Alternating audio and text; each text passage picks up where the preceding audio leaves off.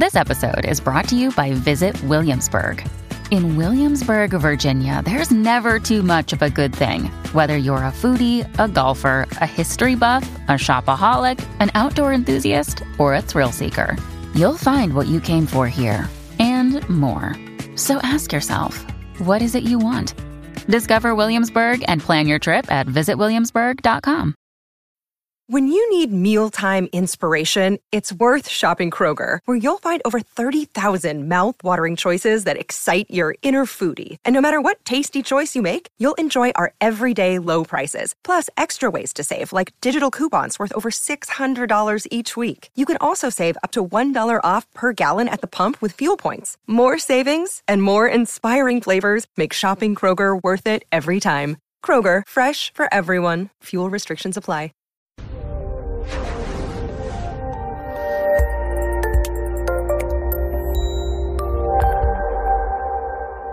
I'd like to welcome everybody to today's presentation on treatment planning for depression in early recovery.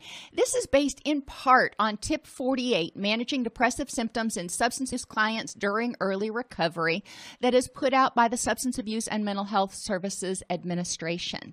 I am your host, Dr. Dawn-Elise Snipes, and this is still Recovery Month 2020. In this class, we're going to identify instruments to guide treatment planning, identify some of the causes of depression in early recovery, and explore some behavioral, cognitive, emotional, and even situational interventions in order to help people get the most out of early recovery. Early recovery is a really hard time uh, because the person has quit using substance and their their brain chemicals are still not in balance. Their brain is going through some adjustments. Their body's going through some adjustments. So there's a lot of um, stuff going on internally, which can manifest as depressive symptoms. A lot of people are exhausted and depressed, sometimes because of situational factors, but sometimes for biopsycho. Uh, psychological, biological, and psychological factors. A person with depressive symptoms may have difficulty in any or all of the following areas. Now, you will notice I regularly say depressive symptoms. Uh, if you've been to my classes before, you know I'm not a stickler for rising to the level of a DSM diagnosis before we do anything about it. If somebody has depressive symptoms, at the first sign of those symptoms, just like at the first sign of a cold, you'll want to do something about it. And people with depressive symptoms may have difficulty following instructions and keeping appointment. You know, think if you're not sleeping well, if you're not feeling well, how hard it is to focus and concentrate and, you know, be where you're supposed to be. Remember those things. It's not necessarily apathy. It's not that they're being resistant or not wanting to do it, but they may truly be having difficulty putting one foot in front of the other in early recovery. A lot of people, especially in that first 30 days, but for some people, you know, first 90 days, they may feel like they are in a pea soup fog. They may have difficulty focusing and benefiting from group when people are depressed. I mean, think about clients that you've worked with that have had depression. How easy is it for them to sustain focus for an hour or an hour and a half? How much do they actually pick up from group? And when I work with people, when I used to work with people in residential, the first 30 days they were with us you know, I wanted them to get up and show up. And if they were able to get a nugget or two fruit, that was great. But expecting them to, you know, expand their knowledge by leaps and bounds, that was not realistic. So it was important to set realistic goals for people so they didn't get frustrated. It's also really important, and I'll just give this little hint here because of depression, because of the brain fog, it is really helpful, even for your people who are not visual learners, to give them handouts. Give them bullet point things that they can go back and review.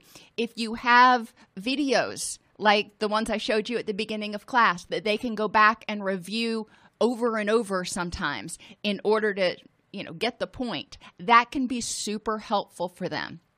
They may have difficulty with energy to participate in program activities like going to meetings or even getting up and showering and, you know, taking part in recreation or sometimes going to group. I know a lot of times we had people who were really struggling to have the energy to even stay awake in group. And it's important to individualize. We don't want people skipping group. Uh, and, just staying in bed all day. That's going to mess up their circadian rhythms. And we don't want to give people who are in earlier stages of readiness for change a pass, an excuse. But we do want to make sure that if somebody is truly having difficulty with their energy levels, we take that seriously and we help them figure out how to modify their day so they can make it through. They may have difficulty with motivation for change. Well, think about it. If if you've ever been depressed, motivation is one of the first things that goes out the window. And change, especially recovery from substance use or even recovery from depression, can seem completely overwhelming. To someone who's depressed and is already lacking energy, they're looking at that like climbing Mount Everest and you're looking at it going, Oh, heck no. The ability to make appropriate decisions about treatment needs and goals. Sometimes treatment just seems too overwhelming and people want to throw in the towel. Sometimes um, people want medication and they think that that's going to be the magic bullet. We do need to make sure that we're educating people, empowering them to make appropriate decisions. People who are clinically depressed are still generally very able to make their own decisions unless they're in a in the midst of a psychotic episode.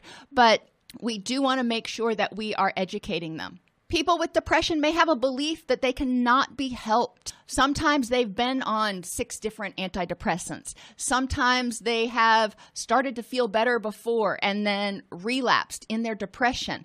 Uh, we want to examine each one of those issues and figure out, you know, why did the why was there an, another flare up of the depression if they have had multiple major depressive episodes.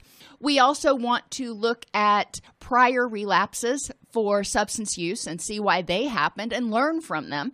We also, if they're on medication for depression, for example, um, and they've been on multiple medications that may not have worked, we do want to educate them about the fact that different antidepressants target different neurotransmitters and work in different ways. That's why there are so many of them out there. And it's important to help them advocate for themselves and keep very clear um, notes about or logs about their mood and what happens when they take medications and when they don't take medication in order to help the psychiatrist narrow down whether they need a dopamine reuptake inhibitor, a norepinephrine reuptake inhibitor, a serotonin reuptake inhibitor, or something different. It's also important to recognize, and we'll talk about this in a minute, that sometimes the person has been on multiple antidepressants, which typically only work for about 30% of the population. They've been on multiple antidepressants and it hasn't worked. Why is this? If they've been on, you know, sometimes they'll say every antidepressant known to man, why why hasn't one of them worked for them? Well, you know what? Maybe that's not where the issue lies. Maybe it is hypothyroid. Maybe it is something else that is causing the problem. So we do need to get outside the box a little bit if somebody uh, has had multiple relapses in their mood disorder or their substance use or both and try to understand what is motivating that behavior for that person. They may not have effective responsiveness to reinforcement. If you uh, tell them they did a good job, you know, that may not mean anything. If they're depressed, they're like, yeah, whatever, can I go back to bed now? They may have difficulty with handling feelings, emotional dysregulation. They may have difficulty handling relationships with other people. That may include you, other clients in the program, or even their social support system, their sponsor, whomever. And we need to recognize that and we need to educate significant others about the fact that this person is under a lot of stress right now, even if it doesn't look like it. Their body is undergoing a lot of changes, a lot of repairs. They are uh, struggling. And so they may be more likely to get upset easier. They may be more likely to emotionally dysregulate. And we need to teach the client, as well as the significant others, things like distress tolerance skills and coping skills in order to help the person manage this period. Because, uh, and we've talked in other videos about the impact of substances on the HPA axis, but basically, since the HPA axis or the threat response system is often just you know, completely overcharged and, and out of whack when somebody is in early recovery. They may have gone to into a state what's called hypocortisolism. So the body has um, is conserving what cortisol it has left. And they go from what I call flat to furious. When they are just going bebopping about their day, they're flat. There's no grays, there's no colors. It's just kind of blah. Think Eeyore. Um, but then when they get upset, there is no middle ground. They emotionally dysregulate. Their body turns on that HPA axis, that threat response system, turns it on wide open. So they go to furious. They become irate. They become super anxious or maybe super depressed. But there is no, you know, there's no moderation. And that is the body's reaction. And as the HPA axis heals, as the person develops coping skills, uh, etc., they will be able to regulate their emotions more. But in early recovery, and for a lot of people, because post acute withdrawal syndrome lasts for at least a year in some people, I tell I tell clients, you know, be be especially kind to yourself for the first year while you're learning these new skills and your brain and body are healing. They may have difficulty with attending and not disrupting group activities. For people who, um, for example, uh, abused opioids, it's triggering when somebody falls asleep in group because opioids are, are typically encourage people to be more sedate. So if somebody falls asleep in group, it can be triggering for someone else who had abused opioids, and that can be disruptive. It can be difficult for people who are detoxing from some other depressant, for example, to sit still because their anxiety levels are higher. Um, you know, remember the detox symptoms are the opposite of what the intox s- symptoms are. And they may have more difficulty avoiding relapse after treatment is completed because guess what? They didn't internalize a bunch of stuff that they were learning because they were not able to focus. They were not able to apply it to themselves. When we think about treatment and in substance abuse, a lot of us use something called the ASAM. It's the American Society of Addiction Medicine Patient Criteria, and it has six dimensions. The first one, when you're considering somebody uh, for co occurring disorders treatment, somebody with substance use issues who also has a co-occurring mood issue in this case depression the first thing you want to make sure as is that their acute crisis and dangerousness to self or others is stabilized. That makes sense. We want to make sure that they're in a safe place mentally as well as physically. Their biomedical conditions and complications also may need addressed. We know that there are a whole host of biological issues that can contribute to depressive symptoms, and we want to make sure that. Uh, we're getting people assessed for those things and we're starting to treat their chronic pain, their hepatitis, their um, hypothyroid, whatever else is going on.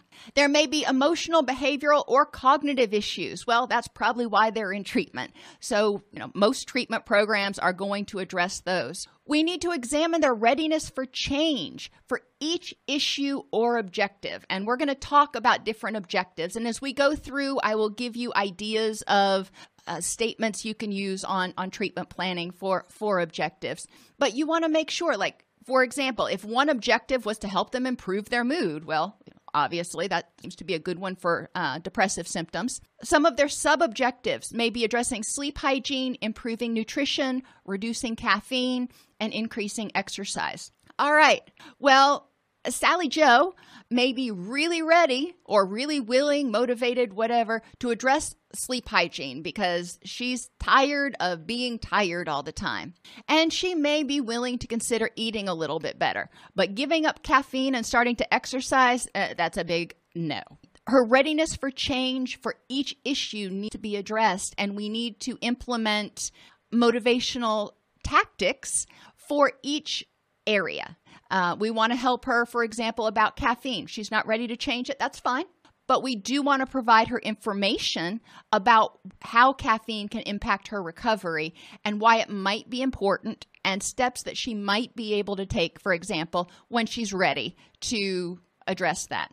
We want to look at the relapse or continued problem potential, uh, especially before discharge. What maintained this problem in the person when they were not in your treatment. If they are in outpatient treatment, this is especially important to address. What things outside of the treatment walls uh, may contribute to relapse or or continued continued depression and you want to make those target goals. So if they're living in an environment that is especially stressful, if they hate their job, you know, there are a lot of things that could be happening, but we do need to acknowledge those. You can't handle everything all at once. Rome wasn't built in a day.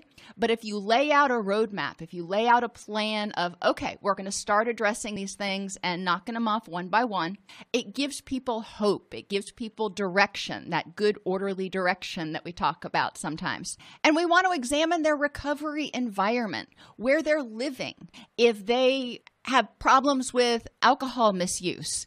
Is there alcohol in the house? Do they work in a bar? Some of those things that we need to look at in order to help the person assess and modify their recovery environment is going to be really important. But we also want to look in terms of depression at the recovery environment. What in their recovery environment might be maintaining their depression? For example, maybe they had their kids taken away and when they're at home they you know are bouncing around looking at all the pictures of their children but they don't have their children with them. So that might be a trigger in their environment that could maintain some depression not saying they have to get rid of those pictures, but it's important to understand what may be triggering desires to use as well as depressive symptoms. There are multiple screening instruments, and I'm not going to go through each one of them. You can download the PDF from the class and click on the links. The DSM 5 PROMIS is out there. The severity measure for depression, uh, the PHQ 9, the Zung self rating depression scale, the Center for Epidemiological Studies Depression Scale, the severity of post traumatic stress syndrome, stress symptoms uh, for adults, the severity measure for generalized anxiety disorder for adults. All of those are freely available on the internet. So if you're in private practice and you're like, I can't afford those really expensive screening tools, no big deal. You can um, access them uh, for free. They're open source, if you want to think about it that way. Cognitively, you can screen for attributional style. Do they see things as internal, you know, that they should have control over everything? Or is their locus of control more external? You can screen for their hardiness and their perceived stress.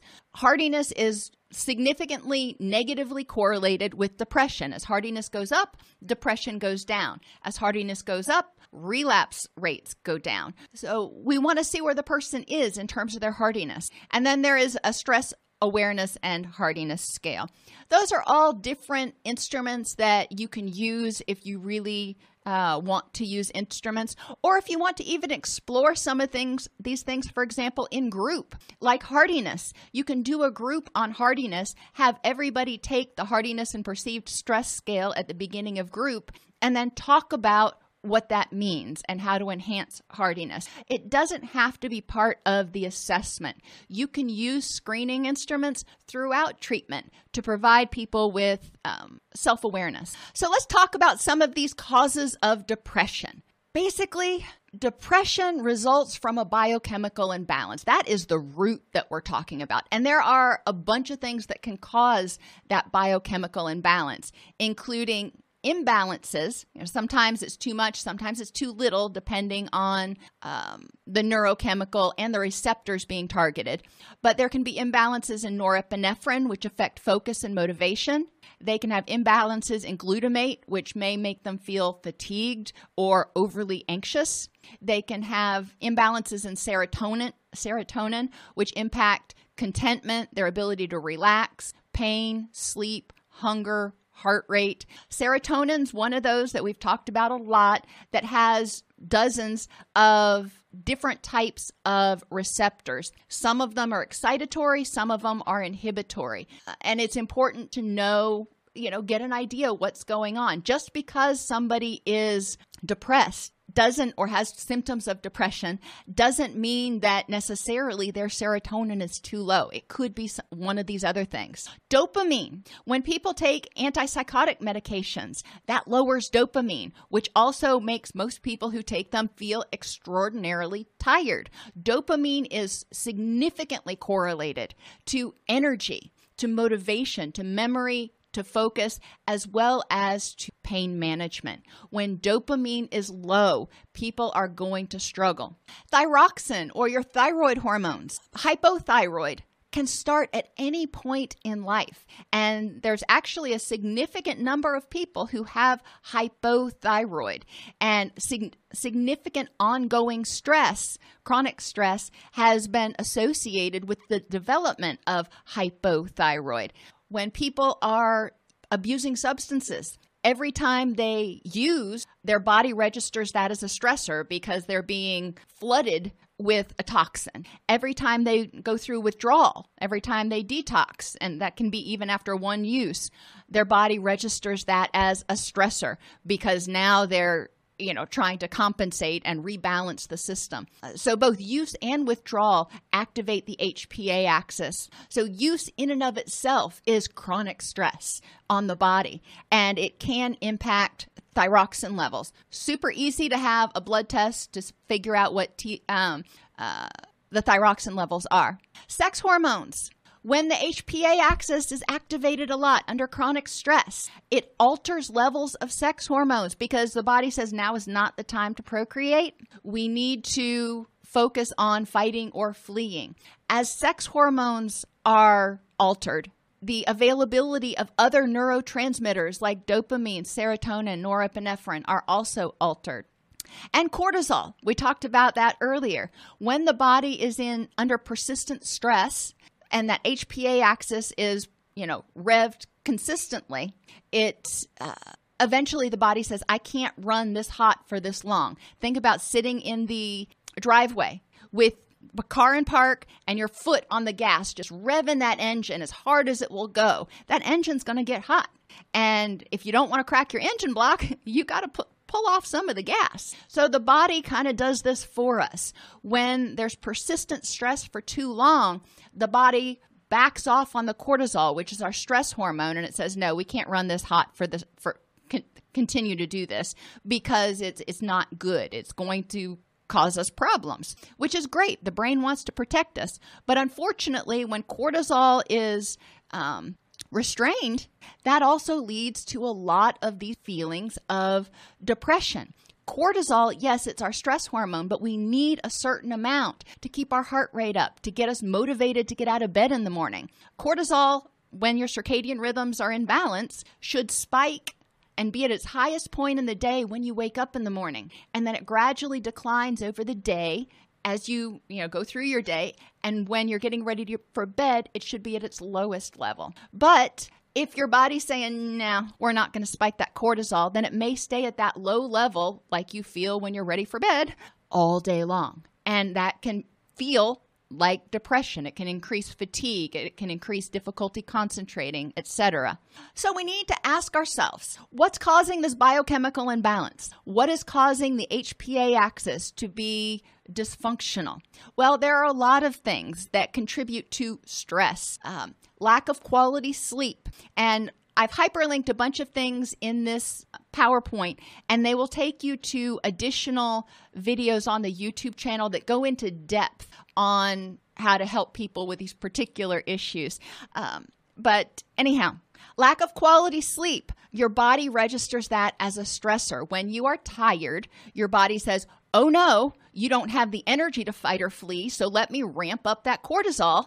So you're prepared so you can be vigilant. Exhaustion, burnout, and stress, you know, whatever you want to call it, emotional things where, where you're just, you know, running on empty can cause a biochemical imbalance when that HPA axis, again, has been responding to stress for too long. Poor nutrition can be registered as a stressor if the person's not getting enough you know, calories, that can be registered as a stressor.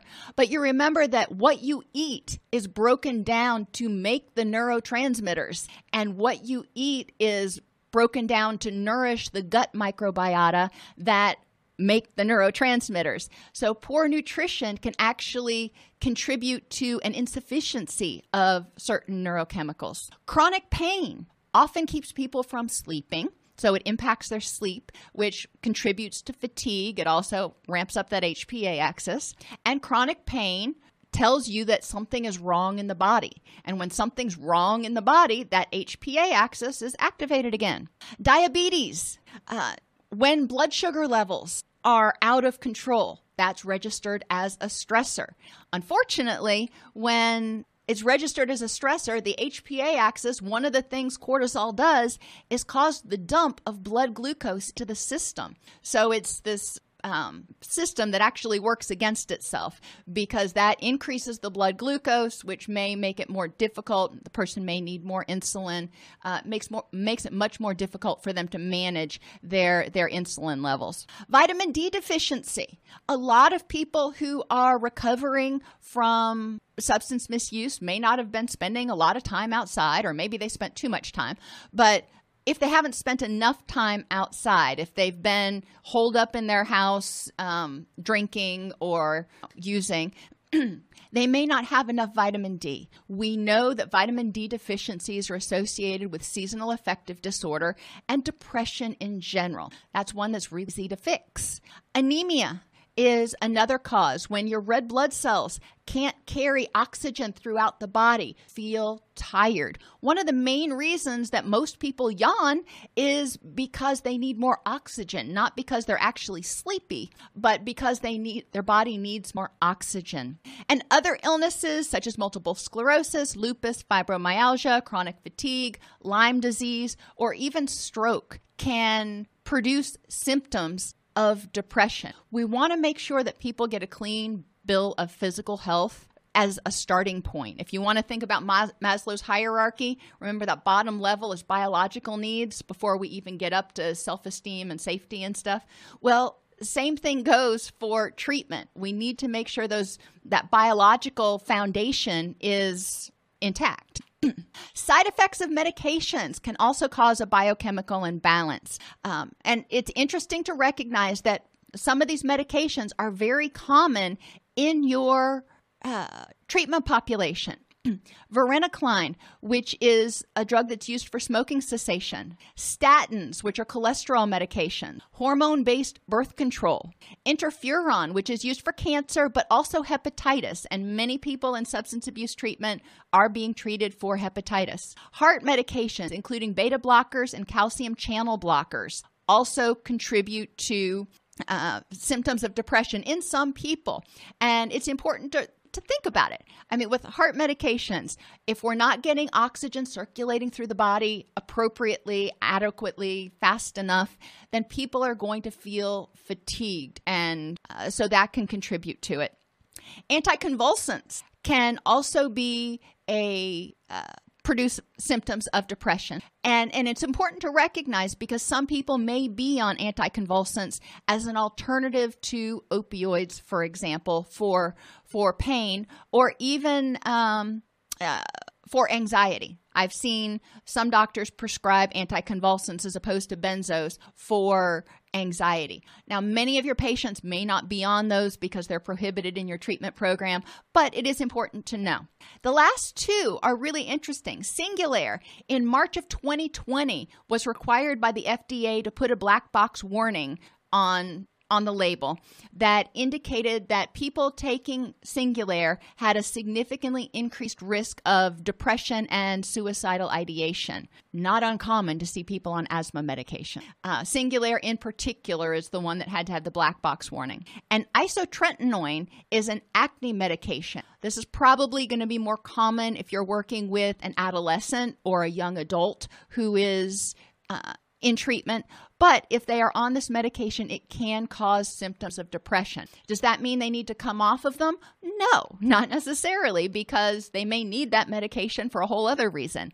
But it is important to recognize that some very common medications that you wouldn't think about may cause depressive side effects. And that's true even for people who aren't in substance abuse recovery. Changing behaviors. What do we need to do? Identify a behavior that can be addressed. Keep it simple and achievable. Chunk it. Don't ask them, for example, to, you know, start exercising and for, for 45 minutes a day. That is not achievable and it is not objective in um, early recovery. We need to keep it simple. What do I want them to do today? And make sure to chunk it. I, I try to keep especially in early recovery, keep it down to something somebody can do in 15 or 20 minutes instead of something that's going to take them an hour or two hours. Even when I think about something that's going to take an hour or two hours, I'm overwhelmed. So imagine how it is when you're you've got some brain fog. Help them break big problems down into smaller achievable components like we just talked about.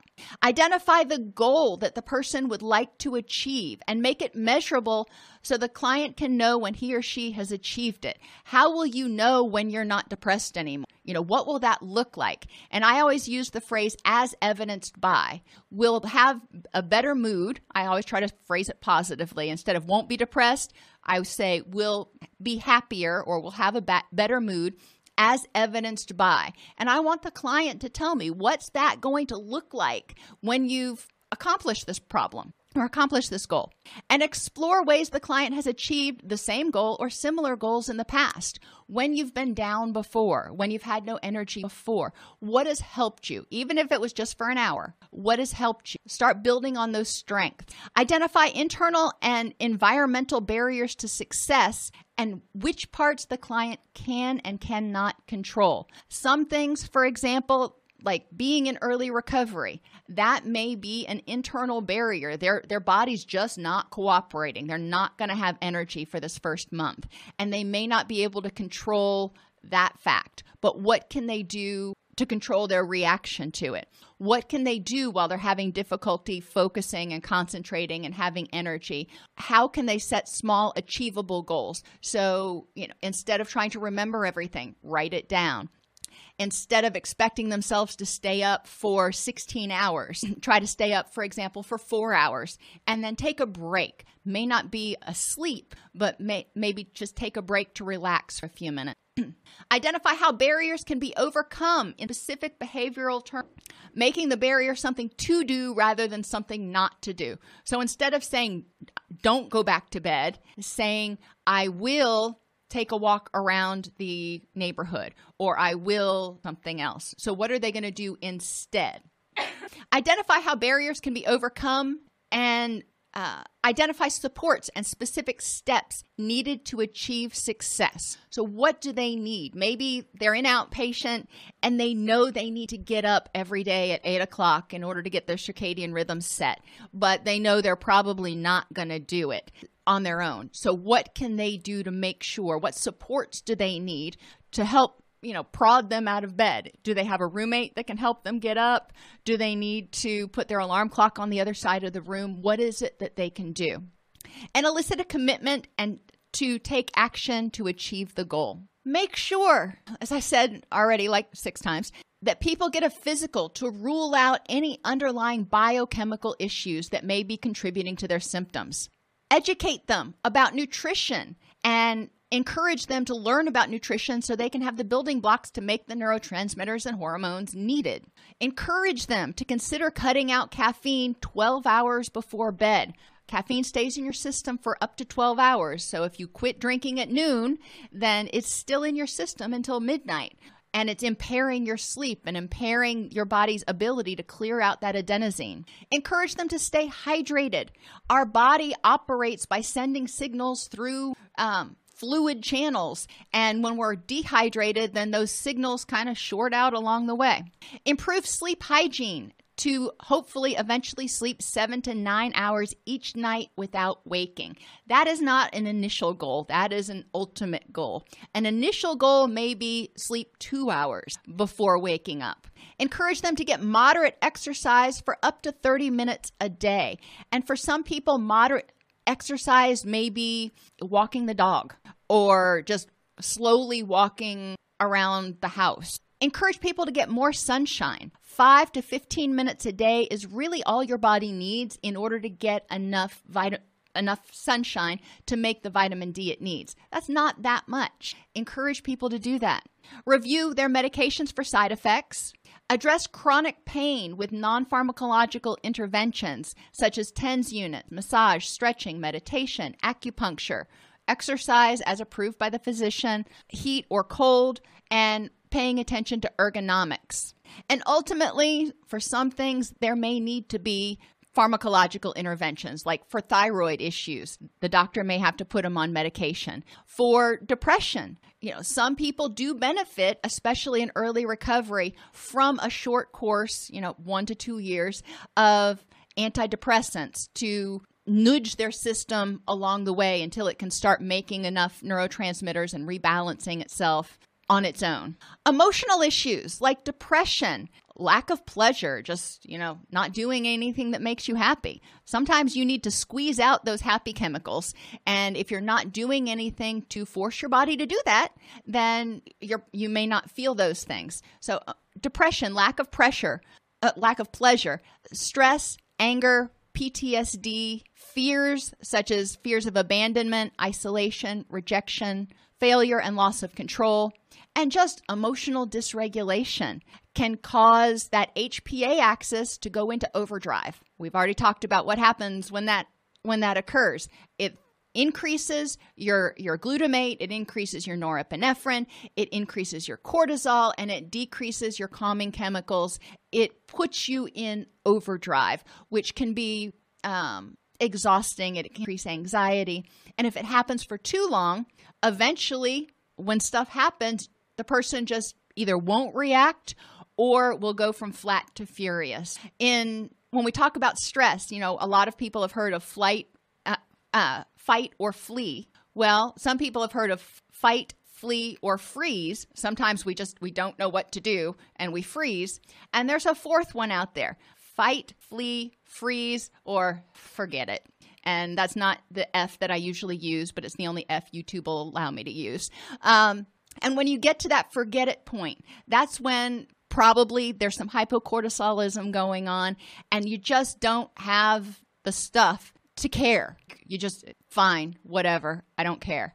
Um, and, and it's important to recognize that that is the result generally of excessive chronic stress and HPA axis overactivation. And that HPA axis needs calm down um, you need to help people develop tools to do that so it can rebalance and so the body can rebalance the neurotransmitters. Encourage people to keep a daily log of their nutrition, sleep, and things that trigger emotional distress, ways they cope, and encourage them to share it with their counselors or you to identify patterns, themes, and effective interventions. Sometimes, you know, you may note people may notice that when they drink caffeine, it revs them up. Or when they drink caffeine, if they're in a state of hypocortisolism, they may drink caffeine and it actually makes them sleepy. You know, that's, you know, a big clue there.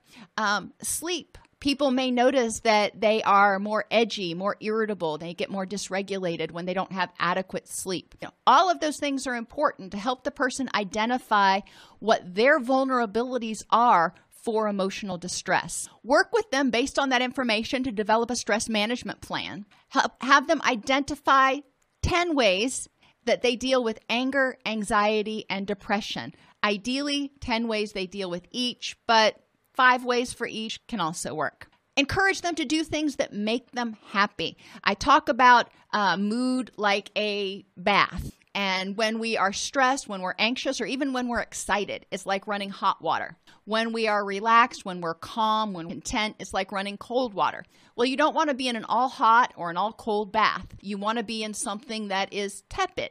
And it's important, you know, if life is turning up the hot water, that you also turn on some cold water to balance that out sometimes. Um, the concept of yin and yang runs, uh, talks a lot about heat and cold as well, if you want to look into like traditional Chinese medicine, but I digress. Have them address guilt. Recognize that guilt is anger at themselves. Have them address necessary guilt. Sometimes they did things that they probably wish they hadn't done or didn't do things that they wish they had done. And they will need to cope with that. They will need to resolve that.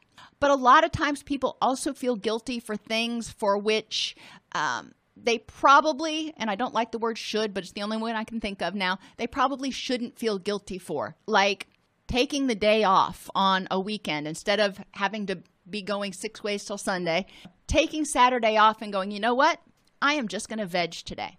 Sometimes people feel guilty for that. And that is what I call unnecessary guilt. So have them create a guilt bill of rights that helps them um, state what they have the right to do without feeling guilty. Help them address grief, learn to stress tolerance skills, and encourage them to focus on the positive for 20 minutes per day. Studies have found that people who do this actually do. Uh, tend to have a an improved mood and they tend to notice more of the positive things in their environment. So during dinner, I encourage families to do this. During dinner, dinner should be 20 minutes of tell me what went right today. You know, after dinner we can talk about the stuff that went wrong. I don't want to ignore that but set aside 20 minutes a day where you are focusing on all the things that are going right. When I work with couples, I have them do the same thing. Uh, focus on 20 things, or not 20 minutes, uh, on things that they appreciate about one another and things that they appreciate from the each other during that day. And yes, this a gratitude journal would work too if we want to have people do it um, uh, by themselves. Cognitively, cognitive distortions, the way we think, can also trigger that HPA axis, trigger um, that stress response. If we're using all or nothing thinking, like we think we can never recover or the whole world is against us. Um, the main ones that I talk about in my groups are all or nothing thinking, the availability heuristic, which means they're focusing on what's going on right now. So, for example, thinking about life in general, and you know, we're in the middle of a pandemic, when people think about life in general and the economy and what's going on, a lot of times they will think back over the past maybe six months. And that's been pretty horrid. They forget about the the prior, you know, 4, 8, 12 years, you know, what's been going well. In marriages, for example, or in relationships or at work, we do the same thing we focus on what is most recent or we focus on what is most notable. Uh, plane crashes. There, before the pandemic, there were tens of thousands of planes that flew every day and didn't crash. But when one crashes, everybody knows about it. And that's what people think about sometimes if they're afraid of flying. That's what people think about when they're going to the airport that one plane crash, not the 2 million other flights that happened that year that didn't crash. So we want to help people look at the facts for things. Emotional reasoning, personalization, overgeneralization, jumping to conclusions, and magnification, making a mountain out of a molehill. Two different ways that I address this depending on my group. Sometimes I have a beach ball, and on each piece of the beach ball, I have a cognitive distortion written, and I have people give me an example. They catch the beach ball and they look down, and whatever they see, they have to give an example of how they've used that cognitive distortion and then what they how they could modify it so it was more moderate and and not as distorted. If I'm doing another group. Sometimes we'll use um, Jenga blocks that are different colors, and each color corresponds to a different type of cognitive distortion. And I have uh, cards, and like the red cards represent all or nothing thinking, the yellow cards represent the availability heuristic. So, whatever color block they pull, they've got to pull that type of card and whatever's on that card again they have to identify how they have evidenced that cognitive distortion and then a more moderate way or what they could do to address it so they're not using um, unhelpful thinking styles. We want to look at negative global stable attributions, extremely internal or external loci of control, and ineffective problem solving skills. Encourage people to get out of the box.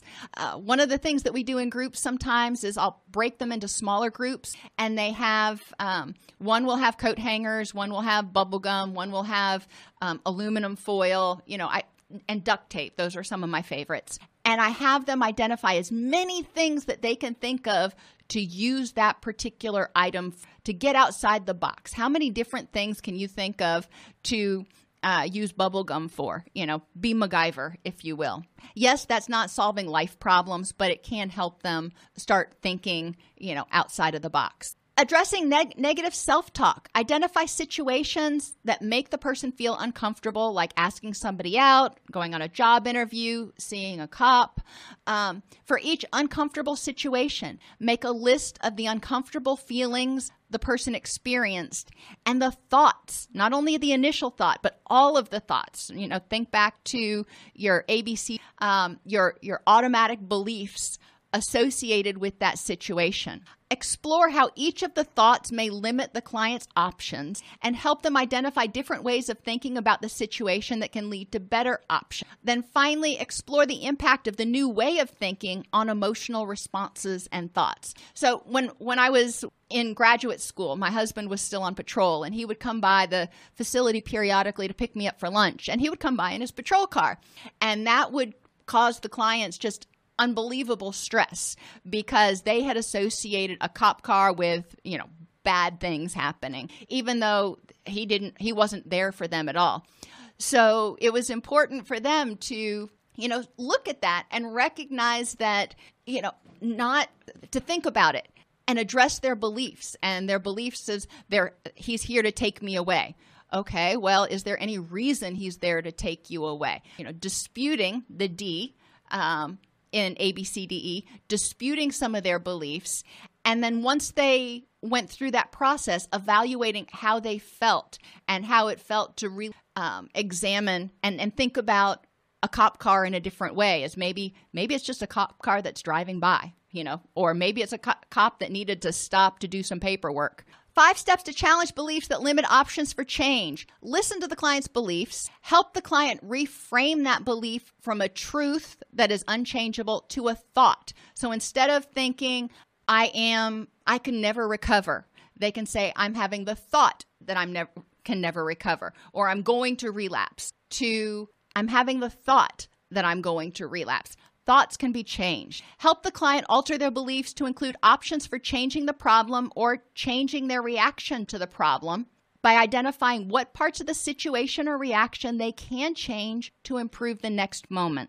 Have them learn about the connection between thoughts, feelings, and actions, identify and address um, cognitive distortions. They can keep daily cognitive distortion logs, or they can do worksheets, videos. There's lots of ways. Um, learn about attributions and address negative global stable attribution. Um, in group, you can have a thoughts basket where you have different global, stable, negative thoughts, and people will draw a card and then they have to restate it so it is positive, um, specific, or or maybe not it can be negative but if it's negative, it's also specific and changeable. Learn about locus of control and how to moderate an extremely internal or external locus of control, helping people again look at what parts of the situation do I have control over. Encourage them to develop an effective problem solving skill plan based on uh, the problems that trigger their depression. One of the books that I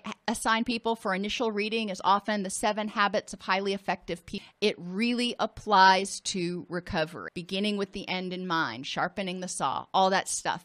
And it's an easily digestible book for a lot of people in early recovery when they're having a hard time focus and help them increase feelings of self efficacy encourage uh, them make sure that they're having frequent successes. Socially, there can be a biochemical imbalance because they're stressed, because they don't have social support. Positive social support is one of our greatest buffers against stress. Your social support is not good. If you're fearing abandonment, then that is going to increase that HPA axis. Interpersonal conflict, interpersonal losses, ineffective communication skills, so you're not able to say what you need and get your needs met, and poor self esteem can also contribute to feelings of depression. Have people learn about healthy relationships, identify healthy relationships that they currently have, encourage them to improve their self esteem, which I put to them as their relationship with their self. How do they feel about themselves? They need to start being their own best friend. Identify issues that need to be addressed in current relationships to make them healthy. Doesn't mean you have to get rid of bad relationships, but you may have to work on them.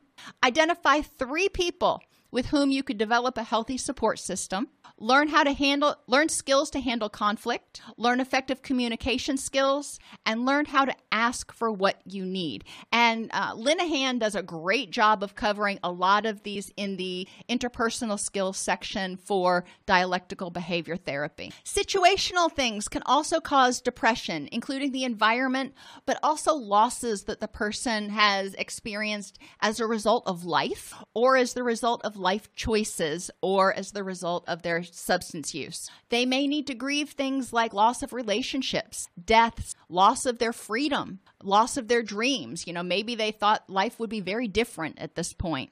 Their sense of order in the world and self esteem. Environmentally, we want to look at what's going on where they're living. What are they being bombarded by in their senses. People in the environment. You know, there are certain people that walk into a room and they just have an energy that lights it up. And there are certain people that walk into a room and make you want to leave. Um, the energy in the environment is really important to consider. Not saying that they can necessarily completely overhaul it, but if there are negative people in their environment, they need to learn ways to develop emotional boundaries and create safe spaces in their environments, whether it's at work or at home, where they can get away from that negativity. They found that noise, especially, you know, ambient loud background noise like traffic or even the wind turbines, um, can contribute to depression. It, it, it, yeah. So, anyway, toxins and allergens can make people feel stuffy, can make people feel sick and tired.